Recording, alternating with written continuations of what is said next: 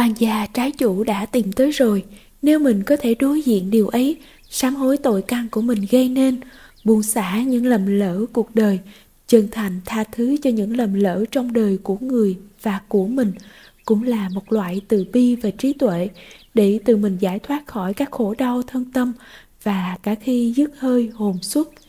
Chư thần thánh tiên phật với đức tin của mỗi người, các tôn giáo khác nhau đều có chung ý hướng trong việc độ duyên chúng sinh khỏi cảnh khổ, dẫn độ chư phong linh về với bến bờ an lạc.